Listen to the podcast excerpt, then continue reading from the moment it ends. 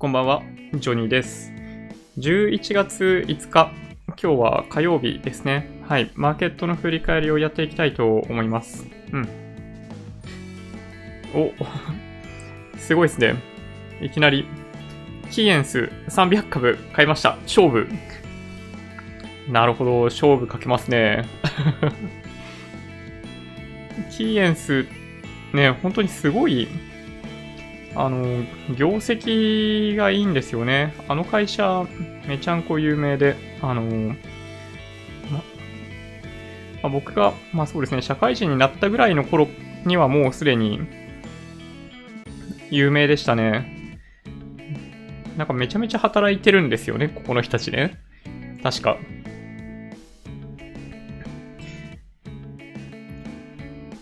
あー、なるほど。なんかね、キーエンス6861なんですけど、そう、チャート見るとね、あの、業績発表があった翌日と今日っていうのはものすごい、まあ、上昇していてまあ今日は、まあ、プラス1%ぐらいになってるんですけど、いや、でもね、すごいっすね。値段が1株あたり7万5千円。なるほど。いや、すごいっすね。いや、キーエンスはね、本当に、まあ、この業績の良さも本当に有名で、なんだろうな。なんか昔はあんまりそんなに就職先としての人気っていうのはそんなでもなかったような気がするんですけど、なんかね、今は新卒とかでも人気があったような気がしなくもない。うん。ね。なんかね、あの、墓が立つなんて話もあるぐらいで、働いてる人たちにとってはかなり過酷かもしれない。うん。キーエンス。でもね、本当に相当いろんなところに利用されてると思いますね。キーエンスの技術っていうのは。いや、でもね、すごいですね。うん。いや、もう本当に今日はね、気持ちよくあげました。まあ、タイトルにある通りですけど、400円。今日はね、日経平均上げてプラス1.7%ですよね。一気に2万3000円の大台突破して、2万3251円99銭まで伸ばしてきたんで、まあ、これ先週こういう相場が1回あるかなと思ってたんですけど、なかったんですよね。うん。やっぱ本当になんか、相場って、あの、期待を裏切るというか、あの、良い、良い意味でね。なんかそういうところはあるかなと思いますね。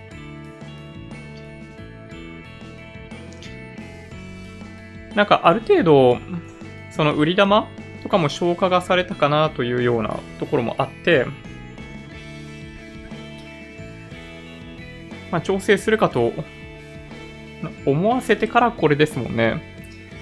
これちょっと、あのね、そう、あの、売りで攻めてる方いらっしゃったら、ちょっと大変恐縮なんですけど、結構今日の上げで首絞められちゃう感じですよね。うん。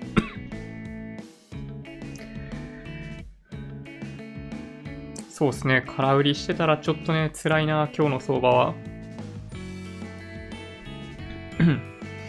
楽天のリフト株ニュースは気になります。あまあ、まあ、評価損ですよね。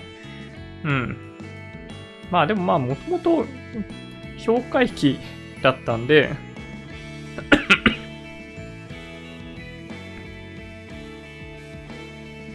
あ、あんまり気にしてないといえば気にしてないですけどね、僕は。どっかに出た気がするな、確かに。えー、っとですね、楽天は、確か、今週の木曜日ぐらいに決算発表があるんですよね。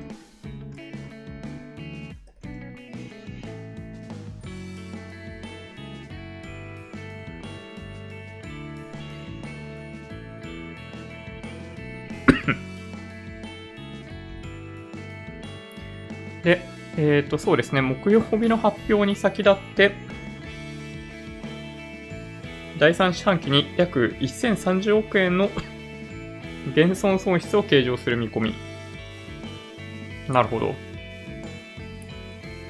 なんか企業って、まあ、こうやってある種、まあ、タイミング見計らって、損失とか出せるっていうのがね、あのー、なんだろうな。会計上許されているっていうのが まあ、法人税を集めにくくしている理由というか、まあなんかそういう部分あるかなという 気はしますよね、これね。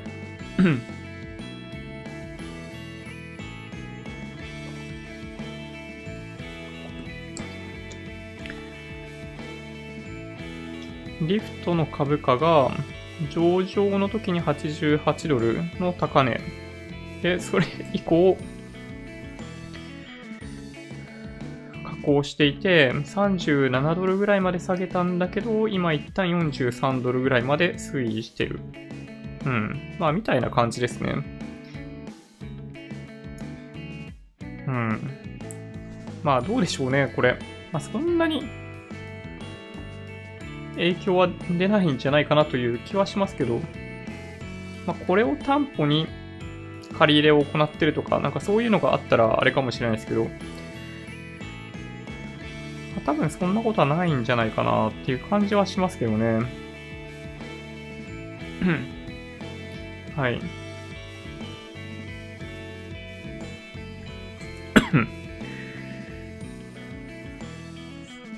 水害で車ダメになったから、キーエンスで新車買うぞ。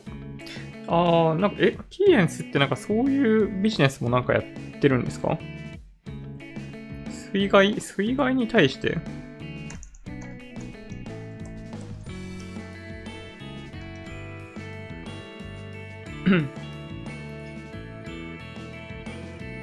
なんかキーエンスって、なんかその工場で稼働しているなんか部品とかを大量に卸しているようなイメージがあるので、あのー、一般コンシューマー、コンシューマーからは見えにくいようなイメージがあるんですよね、これね。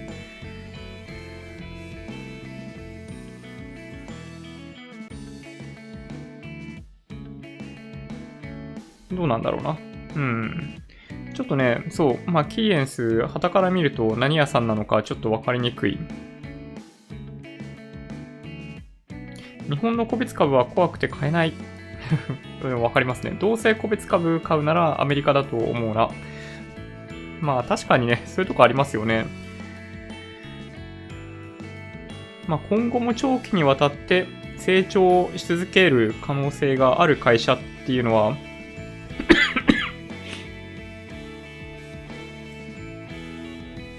ちょっと数が少ないような気がしますね。まあ僕の中ではね、そうですね。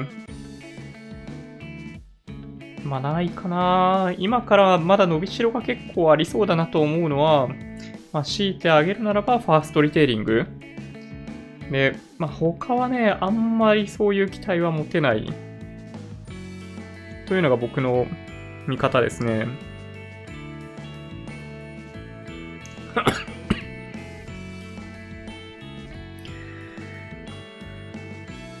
またちょっとなんか、まあ、いつもこの配信する前にお風呂入ってバタバタ出てきてみたいなことやってるんですけど、なんかね、お風呂 上がりに鼻、喉が刺激されて、なんかね、くしゃみが出ちゃうんですよね。多分それでね、この YouTube ライブやってる間が、一番なんかその咳が出やすいタイムに入っちゃってるんですよね、これね。ちょっとね、あの、大丈夫ですよ。あの、ツイッターとかで個別株で稼いだって話見るとやりたくないんだろうな。まあわかりますね、それ。うん、まあ YouTube とかでもそうですよね。うん、まあ基本的にみんな儲かった話とかばっかりあげるんで、そうやりたくなりますよね。いける気がするっていうのがすごいいい表現で、なんかみんな儲かってるような気がする俺もやんないといけないような気がする。ちょっと、じゃあ、あの、出発、出発しそうになっているバスに乗り遅れまいと走ってみるみたいなね。多分ね、そんな感じだと思います。はい。これもう、そういう心理に駆り立てられますよね。うん。でもね、実際には、あの、みんな、儲かっているわけではやっぱりないし、あのー、最後の最後にそういう雰囲気になっている可能性がある。で、まあ、このまあ、今日の踏み上げとかは、まあ、受給によって起きているようにしかやっぱり見えないといえば見えないので、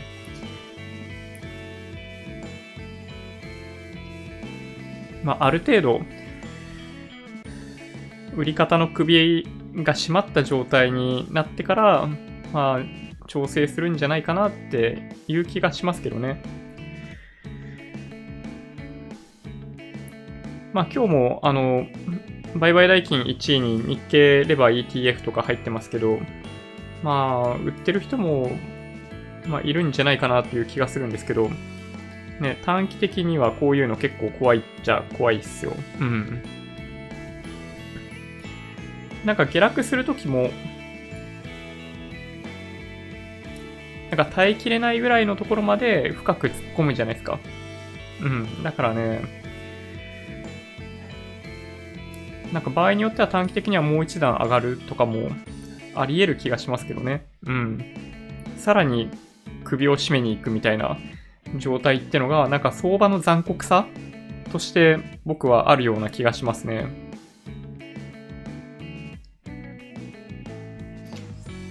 なんか、まだはもうなり、もうはまだなりみたいな言葉もありますけど、まあ僕は、だから、なんか相場は、あの、優しくないですね。人に優しくないのが相場だと思います。はい。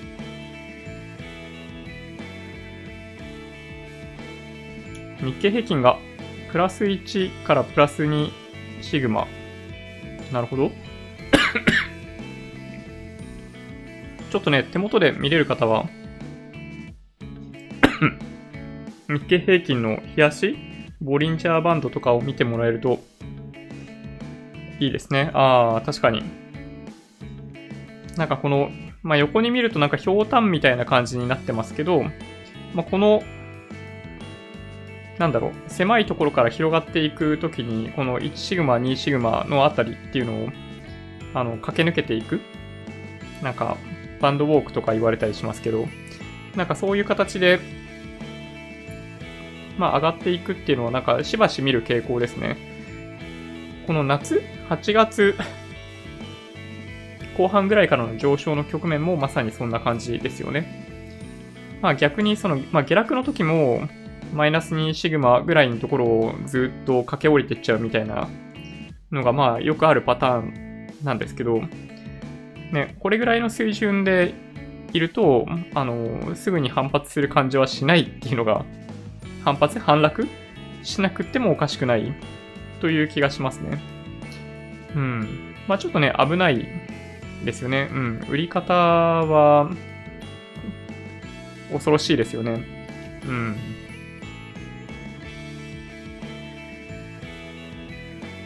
信用取引は絶対しません。現物でしか買いません。まあでもそうですね。基本、買いだと思います売りは、なんかよっぽどのことがない限り、売りで入るってことはする必要ないと思いますね。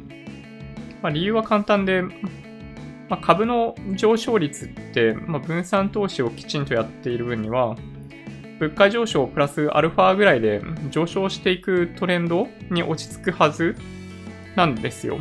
僕の理解だと。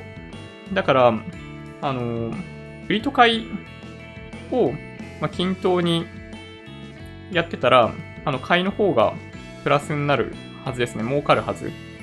うん、普通に考えるとね、長期的には、そのトレンドに収まるっていうのが僕の理解ですね。うん。この違いが、この点において、その、FX とかね、と大きく違うんですよね。FX とかの場合、あの、通貨と通貨のバランスなんで、どっちか片方がずっと上がっていくとかってことがないじゃないですか。基本的に。なので、まあ、本当の意味で、あの、為替取引の場合、まあ、50-50だと僕は思ってるんですよね。で、スプレッドがさらにそれでわずかにあったりするもんだから、まあ、FX は儲からないというふうに、まあ、僕は思ってます。ね、本当に、だからね、難しいですよね。で、無尽蔵に資金があるわけではないので、なんか2分の1の確率で当たるんであれば、あの、どんどん 資金を倍にしていけば、まあ、最後は儲かるかもしれないですけど、何回か連続して負けた後っていうのは相当大きい金額でベットしないといけなくなっちゃうんで、まあ、やばいですね。うん。だからね、あの、最終的に、あの、損になっちゃうんですよね。で、ほんとね、それで負けた後が悲惨ですよ。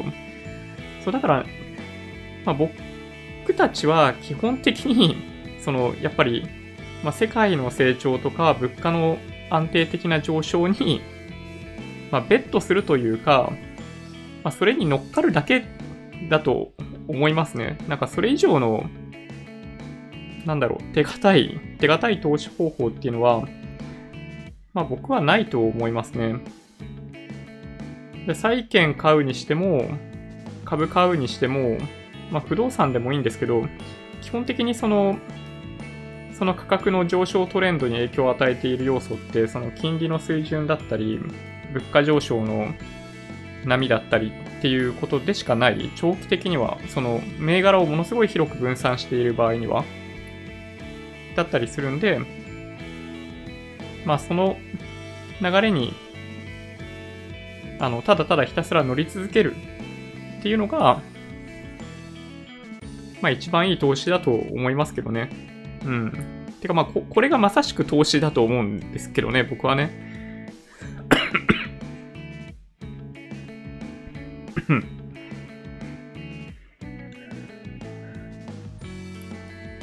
5年くらい前に買った銀行株が半分くらいの価値になってしまってます。これ、ジョニーさんならどうしますか？うーん、難しいですね。銀行って、そんなに下がってるんでしたっけ？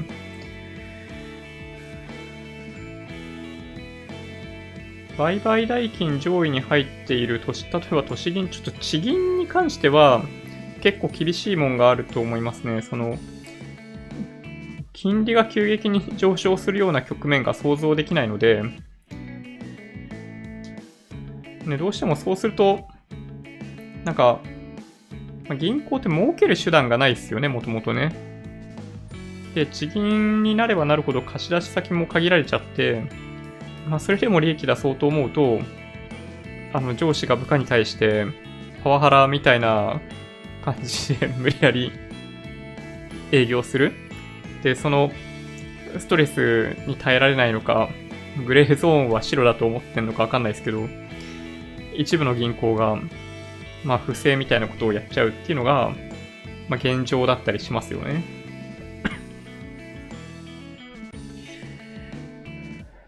8306三菱 UFJ ファイナンシャルグループ10年間とかで見たときには、ああ、安倍さんになってから2015年の途中までは良かったんですね。なるほど。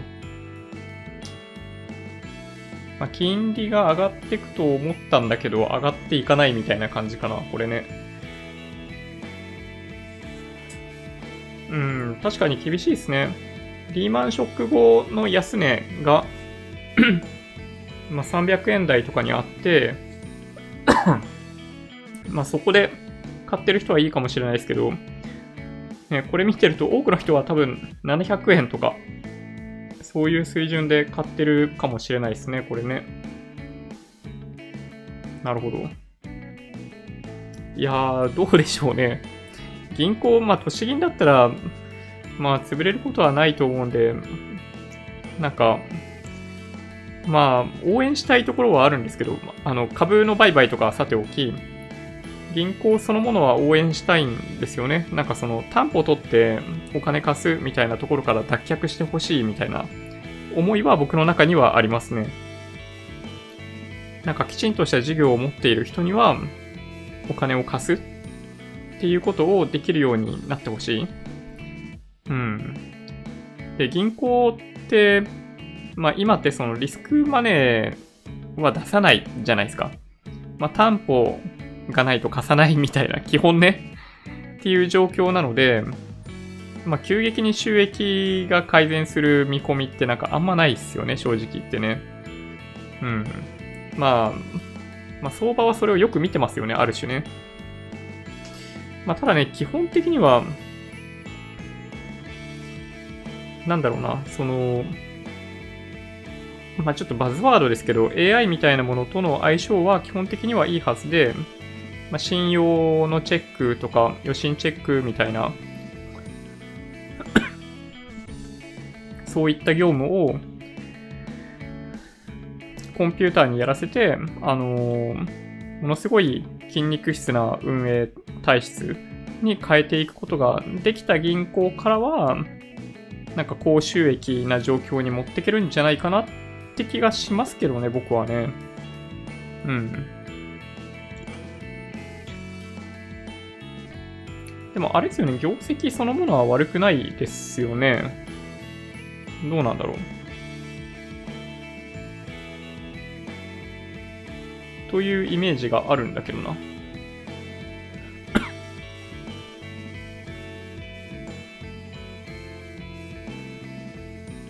うん、まあでもね、あのー、まあ難しいですね。個別株はね、わかんないです、正直言って。うん、すごい、やっぱり、リスキーなのは間違いないですね、そう。まあ僕はね、もうだからもう、さ、何年も買ってないですね、個別株は。来年あたりにリセッションが来ると思うんだけどな。うーん、まあその可能性は、まあなきにしもあらずですね。ちょっとね、不穏な動き、不穏な動きっていうのもあれですけど、まあ、ニュース見てると気になるとこいくつかありますね。最近、あんまりネガティブなニュースがなくて、楽観的な情報結構流れてきていた中で、あの、遠心分離機ですよね。あの、イラン、イラン情勢なんですけど、最近比較的落ち着いたんですけど、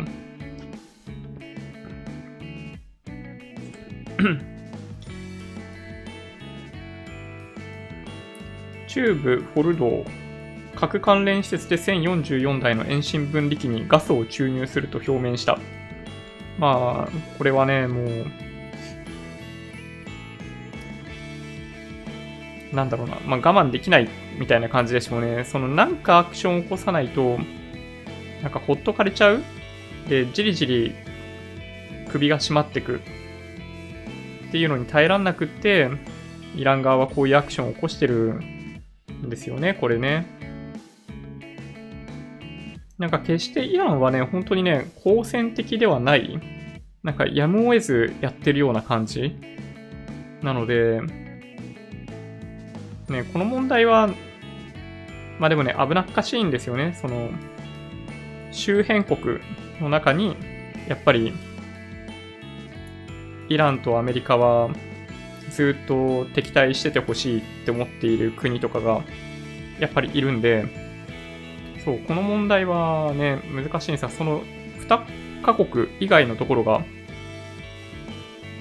なんか、ちょっかい出して火つけちゃう可能性っていうのが、ね、どっかでありますよね。こういうのね。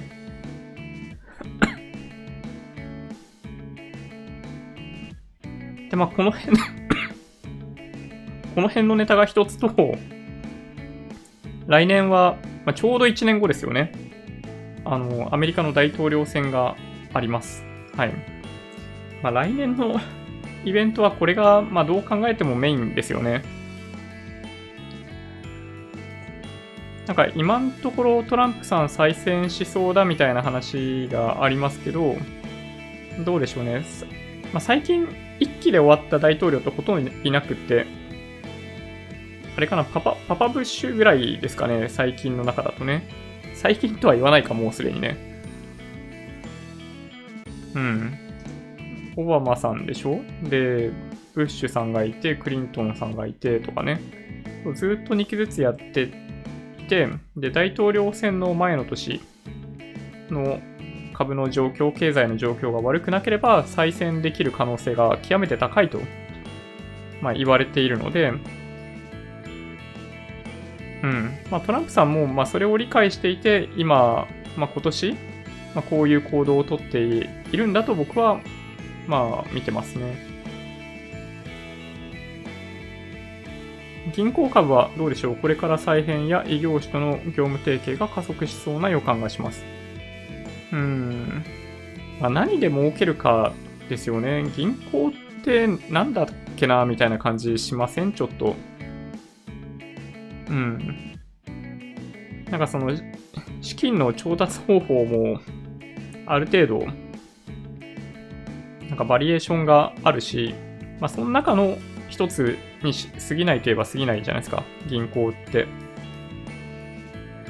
で、それでいて、なんか、あんまりリスキーなところにお金貸したりみたいなことをしないような感じだと、なんか銀行って何屋さんだったんだっけみたいな感じがちょっとしちゃいますよね。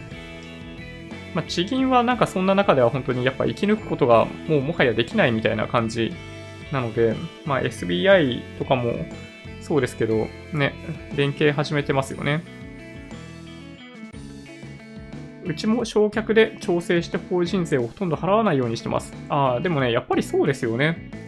なんか法人税をメインで、メインでというか法人税を、まあ、主要な財源として期待するっていうのは、なんかもうやめた方がいいんじゃないかなと僕は思ってますね。なんかソフトバンクとかもそうですけど、なんか合法的にあんまり税金を納めないでいいようなスキームがもう出来上がっちゃってるじゃないですか。ね、だから、なんかそれに対して、ね、文句言いようがないというか、なんか抜本的にやっぱその税制改革しない限りは、ちょっとね、無理なんじゃないかなっていう、ふうに思いますけどね。だからなんか あのー、逆に言うと、その 法人税が、まあ、高いというか、まあ、そういう側面があるんで、海外のどっかに、その、海外個社置いて、そっちで利益出したように見せて、税金を納めないみたいなことをすごいやってるわけじゃないですか。で、なんかそんなことをやるぐらいだったら、そんなことをやるっていうか、そんな状況になってしまうぐらいだったら、法人税すごい下げて一気に、なんかそういう形で海外に流出しちゃうっていうことがないようにして、まあ、所得税でもいいし、所得税だったり、なんかその消費税だったりっていうのであとはなんか持っている資産に対して課税するみたいな方式っていうので、税金を徴収するみたいな方が、まあ、僕は正しいんじゃないかなっていう気がしますけどね。なんか、いくらでも、ね、あの、税金払わないで済むようなことができちゃう。で、なんか、それやってると、なんか、その国内にお金戻ってこないじゃないですか。ね。そうだから、その高い法人税がなんか悪影響を出しているようにしかやっぱね、思えないですね。まあ、というふうなこと、まあ、ちょ僕は全然ね、あの、税制とか詳しくないんで、でたらめなことを言っているかもしれないですけど、うん、僕はそう思ってますね。そう、法人税ね、うん。一気に下げてもいいと思うんだけどな。適用してもいけない。いや、そんなはずはないと思いますよ。お風呂の中で YouTube 良いかも。ああ、そうですね。最近のスマホって、あの、防水性能非常に高いので、ね、いつでもどこでも見れますよね。うん。すごいいいと思います。あの、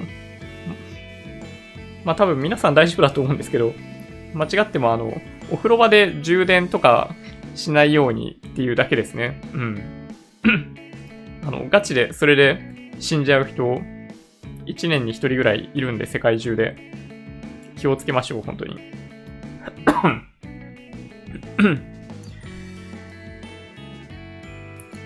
ジョニーの本棚が見たい。物理的な本棚はないですけどね。まあでも昨日かなんかにお話しした通りですよ。ま基本的にはなんかそういうビジネス系の本と漫画がメインですね。で、たまに小説があるぐらい。うん。なんか本棚ってね、なんかその人のやっぱ内面が見える部分があるんで、なんか人んちとか行くとね、本棚見たくなりますよね。うん。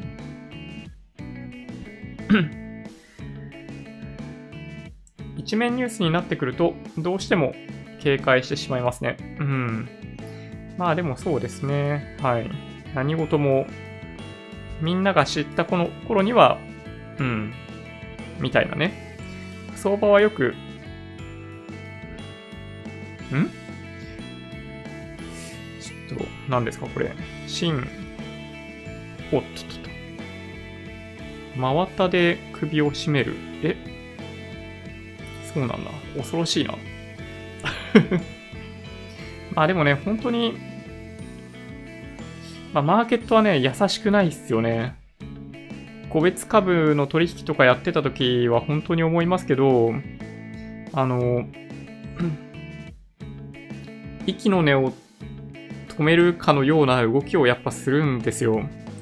上昇する時もすごいですけど、やっぱね、下落する時の、あの、なんかとどめを刺すかのような下落はやっぱりね、そのマーケットって残酷だなと思いますね。うん。なんかその、まあ残酷さは、ね、まあ去年の12月とかまさにそんな感じですけど、ね、うん。あれはね、耐えられないっすよ。うん。まあ、インデックス投資はそういう意味ではね、本当に、まあ楽ですよね。精神的に非常に楽。海外勢がずっと買い越してますからね。買い越してきてますからね。うん、そうですね。まあ今日、今週は月曜日お休みだったんで金曜日に出てくるんですけど、まあ投資主体別売買動向とか見てると、まあ個人が比較的やっぱ売っちゃっていて、まあ外国勢、海外勢の買いがだいぶ入ってますよね。そう、個人の売りはね、だから、そう、今日みたいなところの、まあ、踏み上げにつながっているような気がします。はい。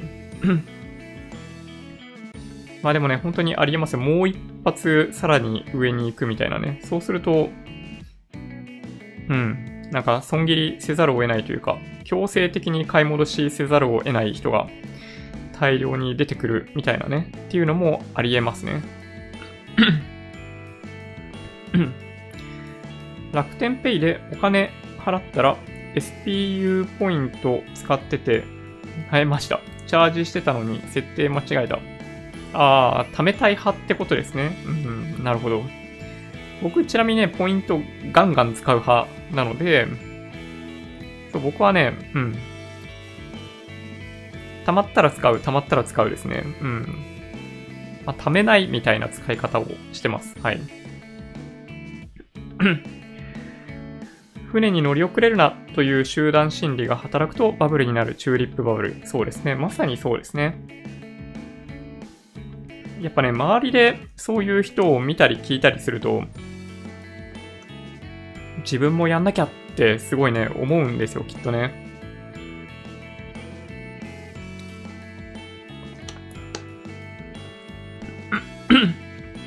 ジョニーさんはえー、ワークマンの服の方はどう思いますか？最近行くようになったのですが、ランニングに使えそうなアイテムがゴロゴロあり、驚きました。安さにも。ブランドを気にしなければダウンとかやばいっす。あー、でもね、気になりますね。なんか、そうだね。ど、どこにあるんだろう、お店。みんなあれですか？リアルのお店で買ってるのかな？今日あたりになんか、業績発表ありました？そういえば。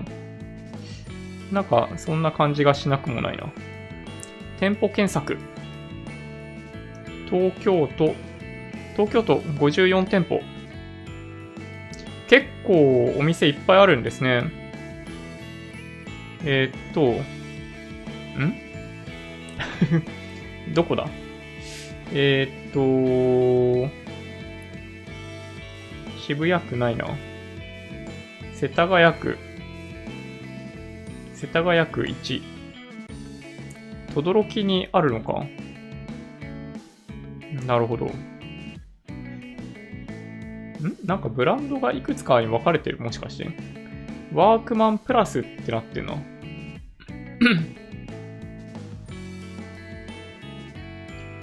すごいな。朝7時からやってるんですね。これから仕事っていう人のためのみたいな感じかな。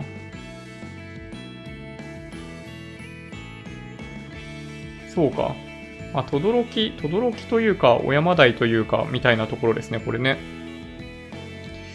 なるほどなちょっと行ってみたいですけどね。なんか、ど、どこに行くのがいいのかわかんないな、そういう意味で行くとね。まあでもなんか、うん、まあ良さそうですよね。話聞いてるとすごい良さそう。ワークマンなちょっと一回、なんか、うん、お店行ってみたいな。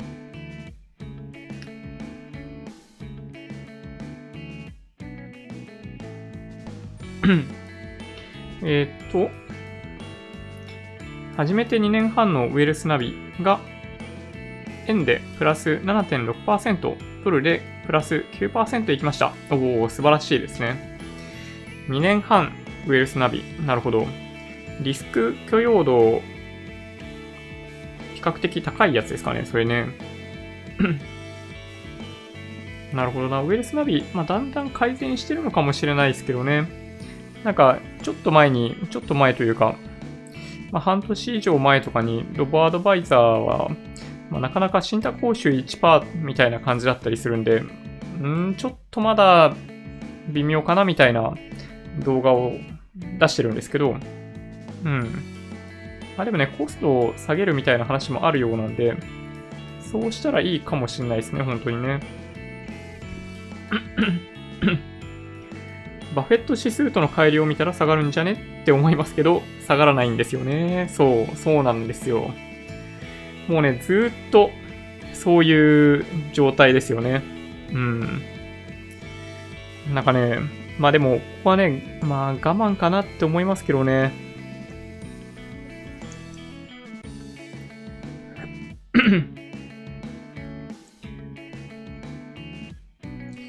まあそうですね、ちょっとやっぱね、高いかなという気はするんだけど、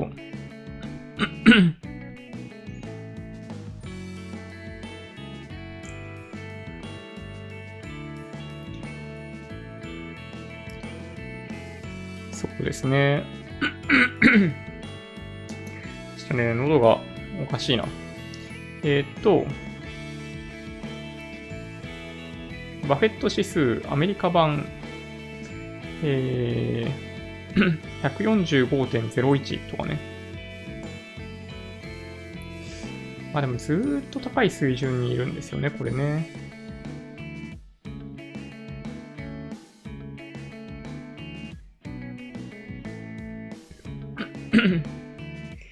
いやー、本当にね、これまあ難しいっすよね。うん。まあ結局のところ、いつ下がるかなんてわかんないって話ですよね、これね。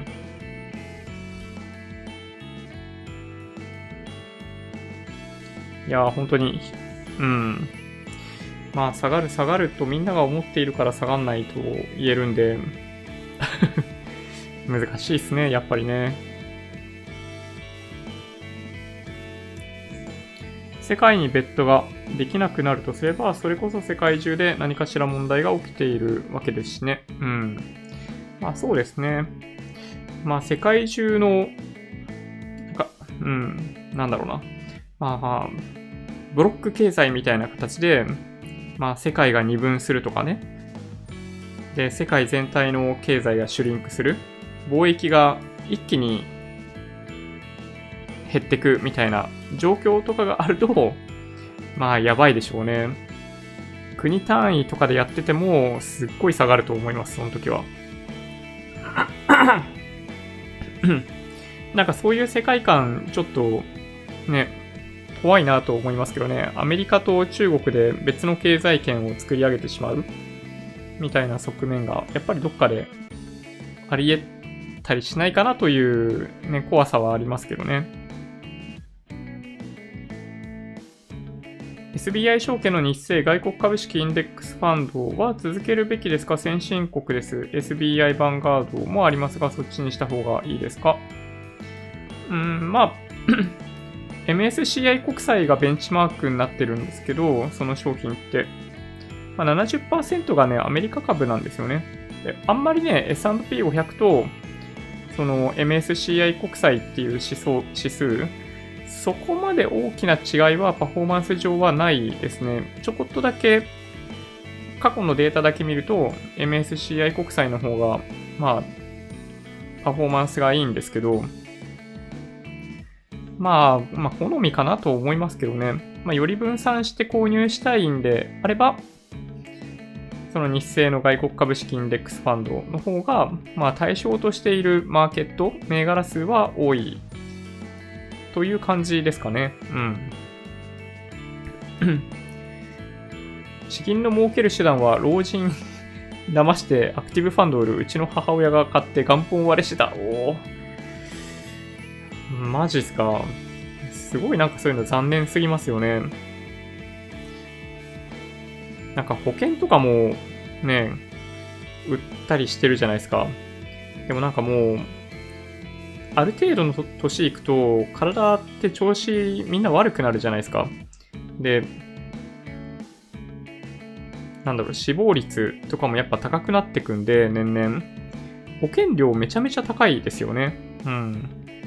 なんかもう避けられない、必ずそうなるっていうことに対しての備えとして、保険って購入するものではないので、そう、なんかね、そう。なんで、うん。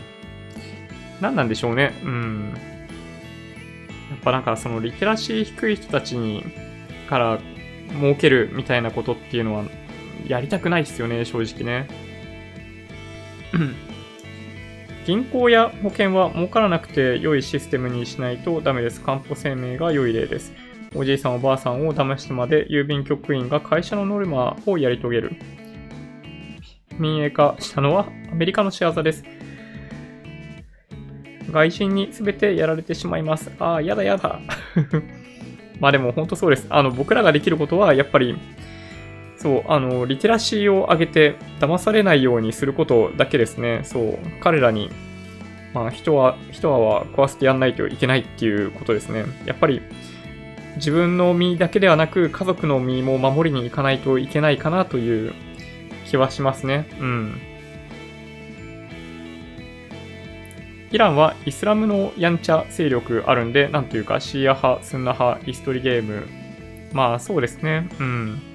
まあ、イランはね、まあ、いろんなところに、ま、資金供給とかもやっちゃってたりとかするんで、はい。ちょっとね、もう複雑すぎますね。状況が。うん。投資信託のドルコスト平均法をちょっと見送ろうかと考え中です。あ、まあでもね、それ、わかりますよ。あの、案外ね、どっちがいいとは言えないですね。はい。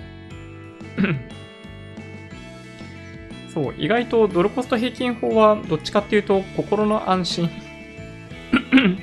のためだったりするような気がします。はい。まあ、なんだろうな、もちろんその投資対象を間違えないっていうことの方がよっぽど重要だってことですね。買うタイミングの間違えっていうのは、買う対象さえ間違えてなければそんなに大きな問題ではないというふうに僕は理解してます。まあ、過去のね、あのー、指数の上昇っぷりとかを見ていてもわかるように、まあ、短期的にね、あの、半値になるみたいなことってあるんですけど、まあ、取り返してるわけじゃないですか、その後。ね、あの、多くの指数はそう。だけど、まあ、例えばその日経平均とか一部って、ね、最高値3万9000円みたいなところから、あの、まあ、8000円とかになって、今も2万3000円のあたりで、高値取りに行けてないですよね。うん。だから、投資対象の商品さえ間違えなければ、購入の方法っていうのは、まあ、そこまで商品選定と比べたら重要な問題ではないのかなっていう気がしてます、僕はね。うん。法人税は脱税し放題だから平等に徴税するなら消費税しかない。そう僕もね、そういう派ですね。なんか消費税優しくないように感じる方結構いらっしゃるかもしれないんですけど、そう、やっぱり確実に取るなら消費税かなって思いますけどね。あの、所得税もあんまり良くないような気がしますね。なんか累進課税もなんかちょっとどうかなと思う。まあでもそれはまあしょうがないのかな。うん。まあ再配分の度合いをどれぐらいにするかみたいなのを考えれば、まあもちろん 所得税はしょうがないかもしれないですけど、法人税は、うん、なんかね、なくしてもいいんじゃないかなと思うぐらいだとまあ僕は感じてますね、正直ね。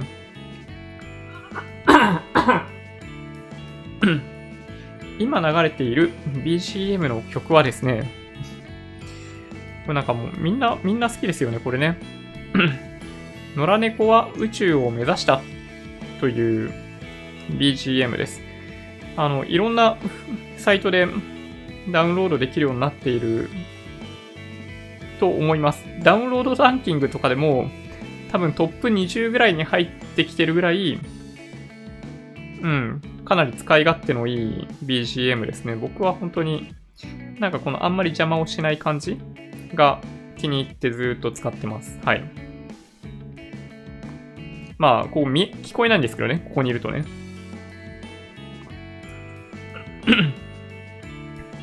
なんか配信の仕組みってわかんないですよね。そういう話でいくとね。うん。そうそう、これね、実はね、かなりややこしいことしてるんですよね。中国に日本の企業がかなり進出しています。最高益とか言ってますが、でもその分日本に持ってくれないんですよね。それって絵に描いたお金じゃないんでしょうかうん。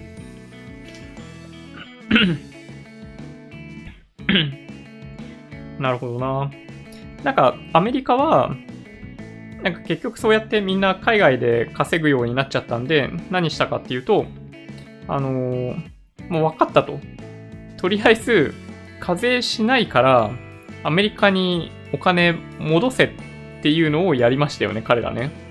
うん。あれはね、すげえ頭いいなと思いました。やっぱね、先に話したように、海外にお金がいくら貯まってたって、やっぱ日本が豊かになることはないんですよ。日本に投資するお金になる可能性が低くなっちゃう。で、まあそういうこと考えれば、やっぱまあ当たり前っちゃ当たり前ですけど、とにかく一旦その海外に溜まりまくっているその利益っていうのを国内に戻してあげる。で、それに対してのなんか課税っていうのは本当になんか、なんか考慮してあげるというか、みたいなね、ことをやってあげると、そのお金の流れっていうのがやっぱ変わってくる。なんかアメリカとかってやっぱそういうのは頭いいなと思いますね。うん。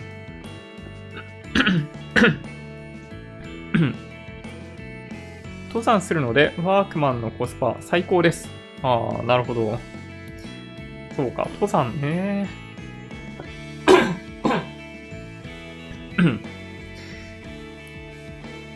悩ましい。家の加湿器何使ってるの？加湿器はですね、あの、ダイキンの、なんだっけな、これ。えっ、と、なんかね、ちょっと、大きいやつですね、これ。なんだっけな、忘れてしまったな。なんかね、予想以上に大きくて、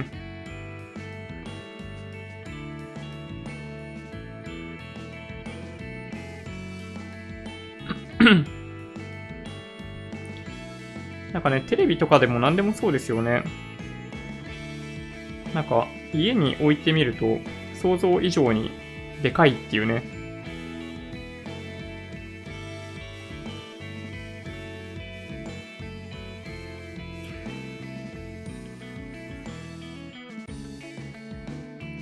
ダイキンの MCK70T っていう、まあちょっとなんか今は販売されてないのかな？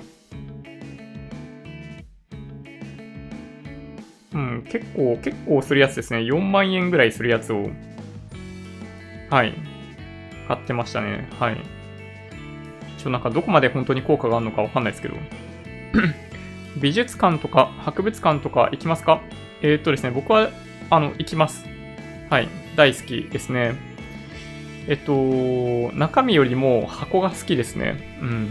すごい変な話なんですけど、あの、建築を専攻したこともあって、美術館と博物館って、大体その、なんか、側が、なんか昔からある建物だったり、すごい現代的な建築だったりとかっていうのがあるんで、あの、側を見るために、美術館とか博物館とかに行くこともあります。中身に全然興味がなくっても、だから行ったりしますね。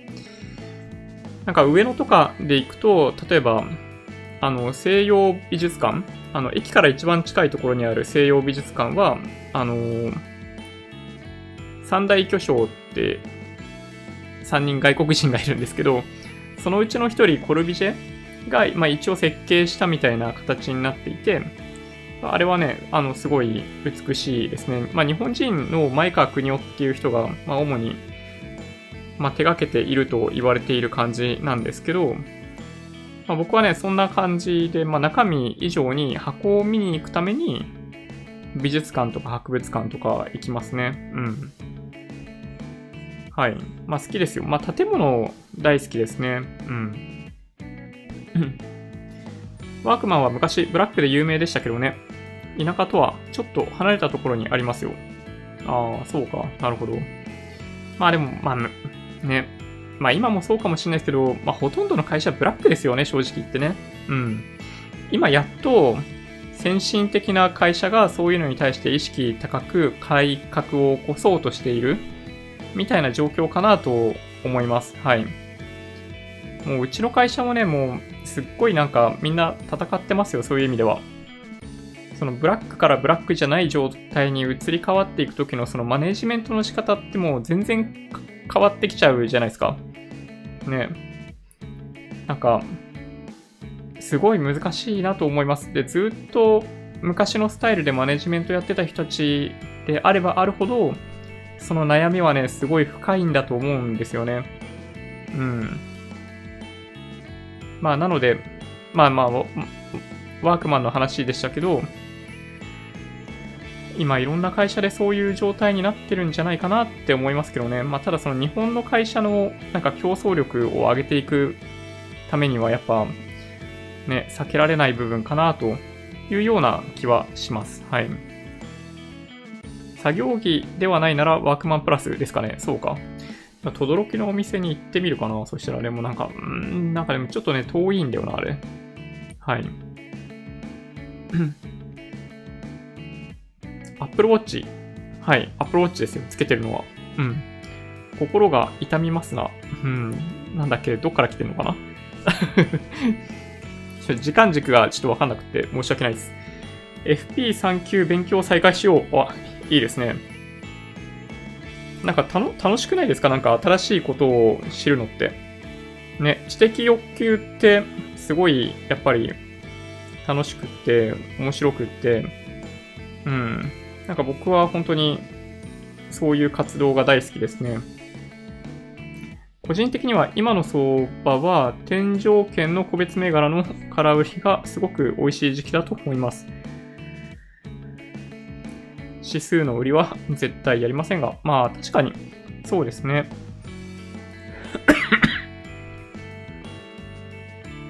うんうん。まあね、でもね、空売りは空売りで、まあ怖いっすよね。売り、売りはちょっとね、そう、僕はね、怖くてできない。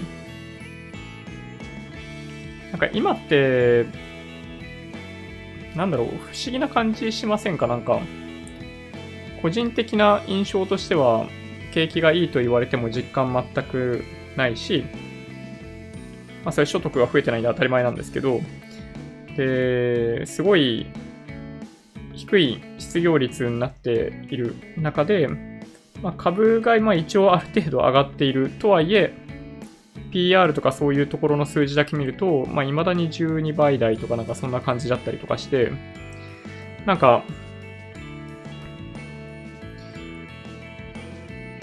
なんか変な感じしますよね。うん。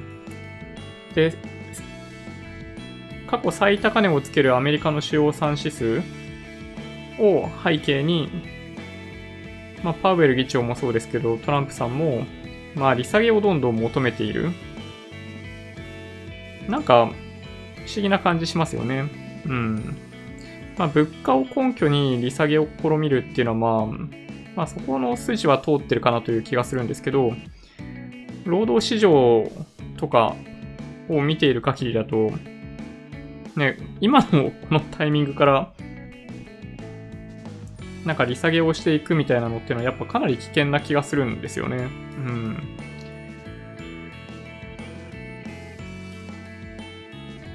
うん、どうなんだろうな。まあちょっとね、あの、皆さんの意見も聞いてみたい。物品税の復活と所得所得税の、えー、減税セットでやってほしい。なるほど。物品税っていうのが昔あったんでしたっけ？特定の商品や特定の物品やサービスを対象に課される、えー、個別間接税、消費税が、えー、導入される前の制度で、具体的には自動車、電化製品、ゴルフ用品、毛皮、宝石などに課税されており、あ贅沢品への税金として、えー、課税されていた物品税。ちなみに今のあの、ウィキなんですけど、なるほどね。そうか。そういうのがあったんですね。なるほど。これすっかりジョニーのテーマになってしまった感。BGM ですか？いやいや、そんなはずはないと思いますよ。みんな相当使ってるんで、これ。車の話ですが、えー、全固体電池で期待しているメーカーありますか、えー、私はパナソニックと三王工業。ああ、なるほど。まあ確かにね、パナソニックあるかもしれないですけど、まあ、どうなんでしょうね。まあそういうので多少なんか気になっている銘柄とかっていうのはあったりするんですけど、まあ買うか買わないかみたいな話には僕の中ではやっぱならないですね。うん。なんか個別のなんかそういったテーマで買ってくみたいなのは基本やっぱね、やらないようにしてます。はい。法人税の問題は以前は、えー、直感比率、直接間接の比率ってこと？直感比率で議論されてましたね。今では、えー、消費税議論が直感比率から幼児教育とか違う議論になってしまいましたが、ああ、なるほど。法人税払ってる会社って、なんかそんなにないんじゃないかなみたいな気がしちゃうんですけど、どうなんでしょうね。うん。ね、なんかちょっとや不公平な感じしますよね。貸付購入を検討中。なるほど。まあ、代金、まあ僕はね、なんか代金好きなんですよね。うん。まあそういう理由だけです。はい、代金を購入したのは。なんとなく、なんだろうな、そのなんか、コンシューマーにすり寄ってる感じがあんまりしないんで、そういう製品好きで代金を買いました。はい。うん。法人税ゼロにしたら芸能人とかみんな会社作って溜め込みそう。てか法人税がなくなった分内部留保に回すだけだからあまり賛成はできない。まあそうですね、あのー、なんだろう。利益に対して課税する、最終的な利益に対して課税するみたいな方向だけだと、まあ、その税率が下がったらそ、ね、そこに寄せるだけといえば寄せるだけ。だから税制って、その、まあ、結局バランスじゃないですか。あの、なんだっけ、この、有価証券の、なんだ、譲渡譲渡税でしたっけ？正式名称忘れちゃったな。あれ10%の頃とかって、ね、個人でみんなやってたかもしれないですけど、20%になったりとかして、やっぱ法人でやろうかなみたいなそういう感じになってくる。高いのと安いのがあれば安い方でやるっていうのが、まあ、上等手段ですよね。そう、だから、まあ、全体としてどういう風に調整するのかっていうのをきちんと設計しないと、まあ、機能しないですよね。どっかだけ下げても意味がない。ね、っていうのが、まあ、問題としてはあるかなという気がします。はい。まあ、だからね、なんか収益に対して、まあ、課税するとか、まあ、いろいろまああるとは思うんですけどね。ウルルとサラダ。うん。だったかな？うん。ちょっともうでもね、モデル、どういうモデルだったか忘れちゃいましたね。最近ニュースの取り上げやめたんですか？えっとですね、最近話の流れの中でニュースを取り上げようと思ってるんですけど、まあ、結構未遂に終わってますね、確かに。だからいくつか気になってるのあるんですよ。あの、引っかかったらコメントください。はい。えっ、と、まあ、今日イラン情勢の話はもうすでに触れているんで、まあいいっちゃいいんですけど、あとはあの、まあ、いわゆる徴用工問題絡みのニュース、まあ、1個今日出てましたよね。で、あとは PayPay の伸びの話、まあ、どれぐらい伸びてるかみたいなのが、まあ、結構すごいよみたいなニュースがあったんで、えっと、まあ、キャッシュレス決済どうかなみたいなネタとかね。まあ、あとは、まあ、ちょっとね、テッキーな話になっちゃうんですけど、あの、Google のルーター、Nest Wi-Fi が、えっと、 Stadia 用に帯域確保して遊ぶモードを用意するみたいな話とか、ね、そういうのもありましたね。で、あとは、一個今日やっぱ皆さんにちょっと頭の片隅に残しておいてもらいたいなと思っているのが、まあ、iOS13.1 以降で、あの、フェリカチップ搭載している iPhone、iPhone7 以降だと思うんですけど、あの、マイナンバーカード読み取れるようになって、あの、e-tax とか多分できるようになる。うん。そういうニュースが出ているので、来年の1月ぐらいから多分確定申告の準備する方いらっしゃると思うんですけど、うん。ちょっとね、やりたいですね。はい。まあ、e-tax じゃなかったとしても、なんか普通に紙で印刷して、封筒に書類突っ込んで、税務署に送ればそれで済むっちゃ済むんで、まあ、大した手間ではないといえばないんですけど、まあ、そういうのすらやらなくていいんだとしたら、なんか e-tax いいなと思うんですよね。うん。そう。なんか、どれぐらいの方が確定申告されます？なんか、例えばサラリーマンで、なんか、イデコやってて、ふるさと納税やっててぐらいだと、あの、確定申告不要じゃないですか。うん。そう、だから、ね、あの、医療費控除とか、ま、ふるさと納税も、ま、寄付金控除とかだったりしますけど、なんかそういう形で、あとは雑所得の処理とかが必要だったりとかいう人でない限り、サラリーマンの場合、まあ、ほとんど確定申告しないですよね、多分ね。なので、あの、まあ、自営業とかの方、あとはまあ、事業を実際にやられている方とかは、まあ、確定申告、皆さんしてると思うんですけど、どうでしょうね。うん、ちょっとね、気になる。そう、今年は、今年は？今年分は、なので、確定申告しないといけないんですけど、寄付金控除でしょ？まあ、ふるさと納税の寄付金控除と、えっと、医療費控除。あのーなんだ、保険適用外の治療とかも結構受けてるんで、医療費控除を出すっていうことと、あとは、あの、この、まあ、YouTube 絡みで、多少なんか申告しとかないと後で刺されると嫌だなっていうのがあるんで、雑所得の処理っていう、なんかこの3つをやろうと思ってます、僕はね。そう、なので、まあ家からできる e-tax いいなと思ってるんですけど、はい。皆さんどれぐらい確定申告してますか？はい。まあ、あとはね、通信のソフトバンクの業績発表とかありましたね。うん。まあでも、そんなに驚くような内容ではない。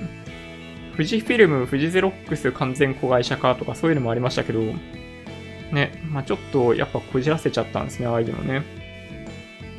で、まあ鈴木が業績が結構下がってたりとか、まあ若干気になりますけど、まあでもね、案外ね、今日はそんな、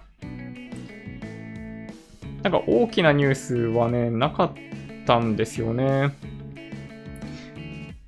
なんか僕の印象だとね、うん。なんか他あったかな？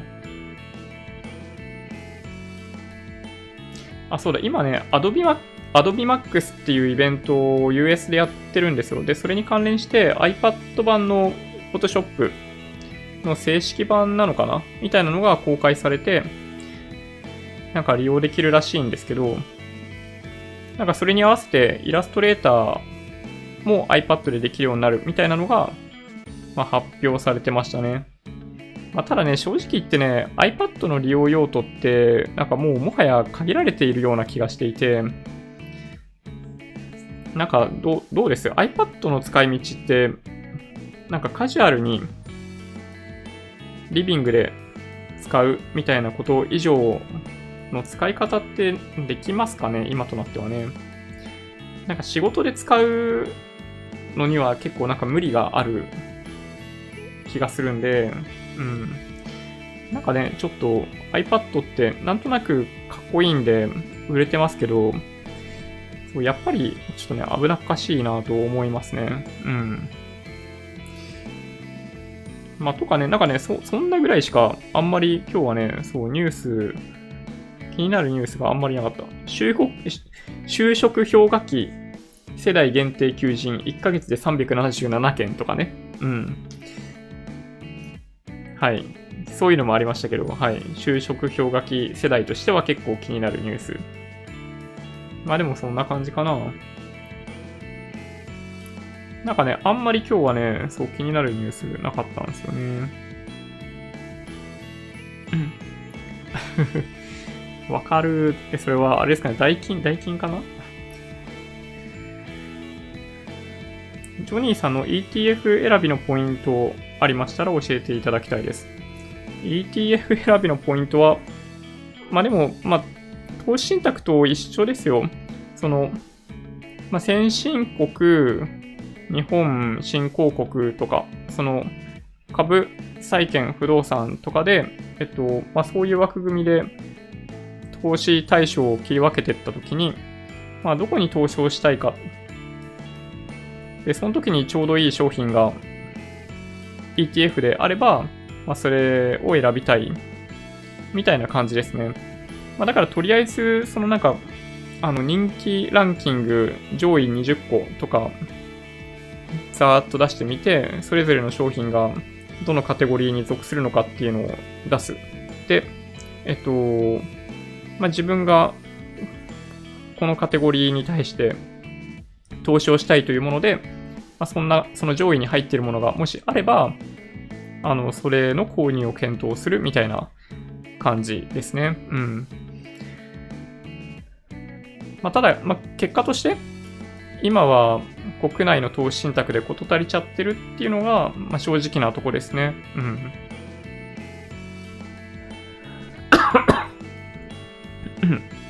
ミッドセンチュリー、ミッドセンチュリーモダンがお好きですか？お部屋もそんな感じです。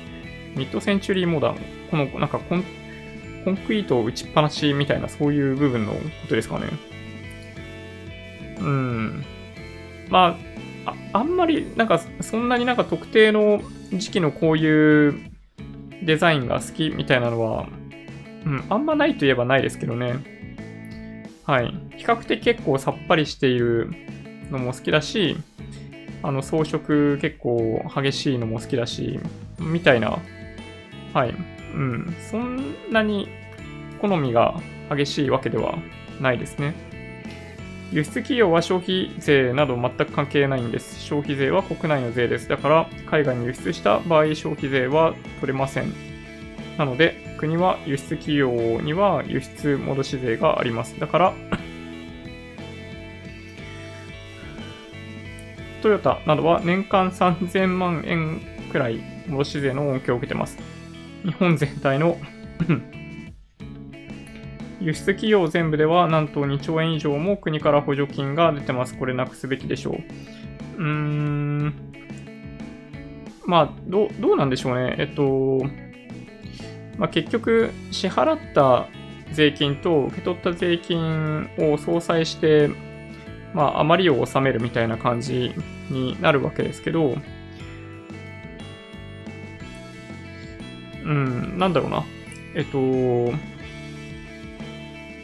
えっとですね。まあ、ちょっとまあ、僕その手のプロではないんであれですけど、まあ、結果としてそんなに恩恵を受けられているわけではないんじゃないかなという気はするんですけどね。その企業からするとね。うん。まあ、子会社、国内の子会社に発注をするときには、まあ、税金を含めて払っているってことですよね。で、海外に売ってるんで、税金を受け取っていない。で、要するに払っている税金ばっかりなんで、それに対してのってことですよね。なんかね、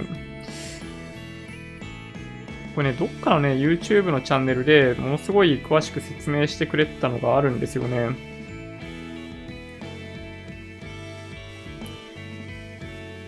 どこだっけな？えっ、と、あの、思い出した。税理士 YouTuber で調べてみてもらえるといいかもしれないですね。うん。なんかね、僕も、ちょまだ完全にスッキリできているわけではないんですけど、結果としてそんなになんかメリットを受けられてるわけでもないのかなというような気もしたんですけど、ちょっとどうでしょうね。うん。そう、税理士 YouTuber でちょっと調べてみてもらえると嬉しいかも。ちょっと僕もね、後でもう一回見てみます。はい。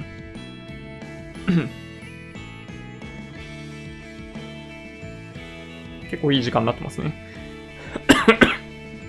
僕がマネジメントしてるときは、あ、え、っと、下の子に帰れと言ってもなかなか帰らず苦労しました。結局残業代のために必死な感じでイライラしました。ああ、そうか。それはなんか辛いですね。やっぱりね、残業代出す？労働時間に対して給料を出すっていうのは、やっぱ生産性下げる一つの要因になってると思います。はい。まあ、裁量がない人に対して、ね、そういう、なんだろう、管理って難しいわけですけど、まあ、ただね、あの、結局なんか、生産性落として労働時間増やして給料を上げようとするようなやからには、やっぱりその生産性の低さを評価して、評価として、やっぱ下さないといけないかなというふうに僕は思いますね。はい。知的好奇心大事やね。生きる過程やね。うん、でもそう思います。はい。まあでもね、知るということは楽しいですよね。うん。私は個別株ではむしろ空売りしかしません。おお、なるほど。すごいな。熱いですね、なんかね。今年やったミュージアムで印象に残った展示会。展示会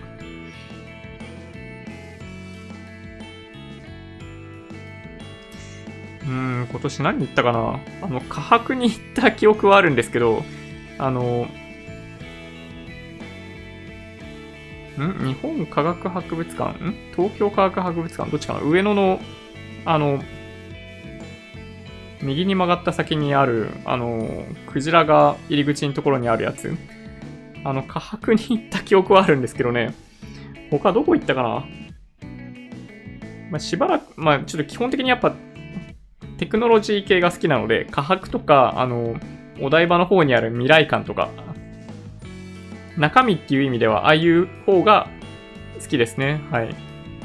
まあ、絵とか見るのも嫌いじゃないんですけど、ちょっとね、現代アートとかはちょっとわからないんで見てて、なんか、何を楽しんでいいのかがわからない という、はい。芸術ど素人ですね。神尾さんは株価上昇時に出来高少なければ暴落のサイン。うん。まあ確かに今日は3兆円ぐらいいってたかな売買代金ね。うん。まあそういう意味では悪くないですよね。まあ買い戻しだと思うんですけどね。いわゆるフェラーリの燃料流量不正疑惑についてどう思いますか？はい。まあ、疑惑ですよね、これね、本当に。わかんないです。誰もわかんないといえばわからない。うん。まあ、どうなんでしょうね。次、ブラジル？アブダビで終わりですよね、多分。で、まあ、もし、これまでほどの予選での強さっていうのがなかったとしたら、もしかしたら、ま、可能性あるかもしれないですね。はい。サラサラヘア、シャンプー何使ってるんだろう？なんだっけな？あの、ちょっとね、あの、頭皮にいいかどうかはわかんないんですけど、なんだっけな、プレシャンプーと、えっ、ー、とですね、プレシャンプーって言ったら多分それしか出てこないと思うんだけど、それと、ナプラっていうところのシャンプーを使ってますね。プレシャンプーはディアックカウンセリングプレシャンプーってやつですね。まあこれ、なんかその整髪剤とかそういうのついてるのを落とすためだけに使う、最初に使うシャンプーみたいな。で、その上で、なんか、ナプラのケアテクトっていうのがあるんですけど、まあこれのね、なんかし、しっとりタイプみたいなので、はい。頭洗ってますよ。まあでもなんか本当にね、なんか洗いすぎないが重要なのかなと最近は強く思ってるんで、うん、なんかできればシャワーでお湯である程度、まあ、油分がきれいに落ちるみたいなところを、まあ、目指してるみたいな感じですね。うん。なんかコンディショナーとか別になんかノンシリコンかと言われると、別にそんなことないですね。うん。なんかまあ、そういうのを使ってたりします。なんかね、最近そういえばなんかちょっとショッキングなことがあって、あの、なんか別の動画でコメントいただいたんですけど、なんか、すごいね、短いコメントで あの、失礼ですが、励ましたっていう コメントをもらってて、なんかすっごいね、ショックでしたね。その動画を見て、そんなのがなんかどっかで分かっちゃうのかなと思って、なんか、見えます？なんかこれね。この辺のことかな？ちょっとわかんないんですよね。なんかもしかして自分でも気づかない間に、なんかストレスとかで、ハゲたりしてんのかなと思って、ちょっとね 頭皮確認しちゃいましたね。はい。な、なんとなく、髪の量は、なんか大丈夫そうな気がするんですけどね。白髪が多いのが僕はどっちかっていうと悩みですね。はい。やっぱりちょっとね、時間が遅くなっちゃったな。そろそろ終わりにしないといけないな。いろいろご意見をとか言っておいて、なんかね、ちょっと申し訳ないですね。えー、っと、